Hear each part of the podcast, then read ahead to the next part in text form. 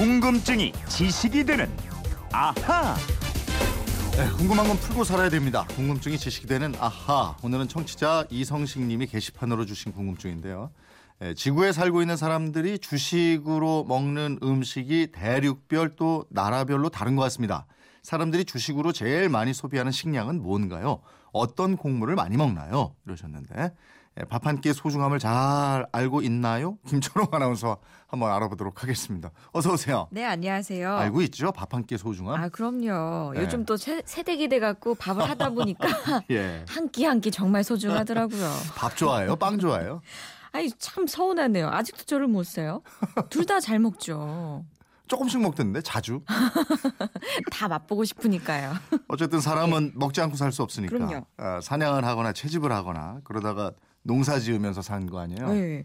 근데 농사를 짓기 전에는 뭐 사냥도 하고 낚시도 하고 열매 채집 이런 걸로 식량을 해결했습니다. 네. 그러다가 약 만년 전에 신석기 시대가 시작되면서부터 전 세계 부족들이 하나둘 농업 사회를 이루기 시작하고요. 네. 농업이 발전하니까 다양한 농작물하고 식물을 재배하게 됐습니다. 뭐 전 세계 어느 나라를 막론하고 예. 식생활에서 빠질 수 없는 필수 식량. 아유. 곡물 아니겠습니까? 그럼요, 그럼요. 이 쌀하고 밀하고 옥수수 이게 3대 곡물인데 이 세 가지 곡물 생산량이 전 세계 곡물 생산량의 87%를 차지합니다. 네. 여기에다가 아프리카랑 아시아에서 재배하는 조랑 수수, 또 남아메리카의 아마란스랑 키누아도 이 비록 생산량은 적지만 농업 관점에서 볼 때 굉장히 중요한 곡물로 인정을 받고 있고요. 네. 이 갈수록 생산량이 줄어들고 있는 보리랑 귀리, 호밀 이런 곡물들이 세계 10대 곡물에 속합니다. 음, 그럼 3대 곡물 중에서도 네. 가장 많이 소비되는 곡물은 뭐예요? 쌀하고 밀, 옥수수 중에 밀입니다. 어. 이 밀은 주로 식량을 공급하기 위해서 생산되는데 네. 빵이랑 파스타, 녹말가루 등을 만드는 데 쓰이고요.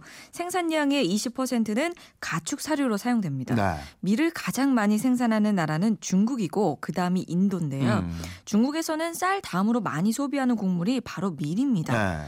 네. 아시아 다음으로 밀을 많이 생산하는 지역이 유럽인데 이 유럽 국가 중에서는 프랑스가 세계 5위고요. 독일이 세계 7위 생산 국가입니다. 어, 우리는 쌀이 주식이잖아요. 그렇죠. 근데 서양은 또 밀이 주식이고. 예, 예. 그래서 서양 문화권에서는 밀을 신성하게 여겨왔어요. 네. 밀이 쌀보다 기후의 제약이 적은 편이고요. 음. 쌀이 나는 지역보다 좀 더 춥거나 건조한 곳에서 재배가 됩니다. 그래서 세계 곳곳에서 재배가 되는데요.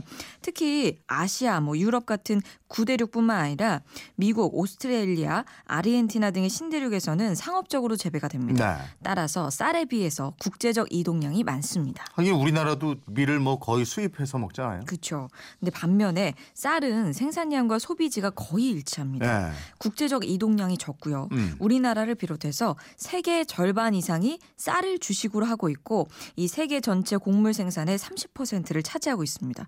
그런데 벼를 재배하려면 조건이 까다로워요. 우선 땅이 좀 평평해야 네, 하고 네. 충분한 양의 물을 공급할 수 있어야 합니다. 음. 또 벼가 10cm 정도 자랄 때까지는 논에 심을 수가 없기 때문에 그 전에는 모짜리에서 따로 키웁니다. 그렇죠. 뭐를 어느 정도 키운 다음에 모내기 하잖아요. 네. 예, 예. 그리고 저 쌀은 종류가 뭐 크게 두 가지가 있다고 들었는데. 예. 쌀 모양이 길고 얄팍하게 생긴 게 인디카 종이고요. 네. 형태가 둥글둥글하고 도톰한 게 자포니카 종입니다. 음. 인디카 종은 주로 열대 지방에서 재배가 되는 거고 자포니카는 아열대 지방에서 재배가 되는데 우리가 주로 먹는 쌀은 자포니카 종입니다. 찰기가 있고 그런 거. 예, 통통하니 이게, 이게 이제 동그랗죠. 그쭉 길고 이런 거는 푸슬푸슬한 거. 예. 밀, 쌀 다음에 세 번째 곡물이 옥수수인데 옥수수는 가축 사료로 많이 쓰지 않아요? 예, 이게 생산량으로만 따지면 옥수수가 밀, 쌀을 제치고 1등으로 되는데요. 네. 옥수수가 중앙 아메리카 인디언들이 8천년 전부터 기르던 작물입니다. 어. 현재 미국이 생산량 1위를 차지하고요. 전 세계 옥수수 생산량의 40%가 미국에서 나는데 네. 이 멕시코는 등수로는 4등인데 생산량은 3%밖에 안 된대요. 어. 그러니까 미국에서 굉장히 많이 생산하고. 있다는 거예요. 어.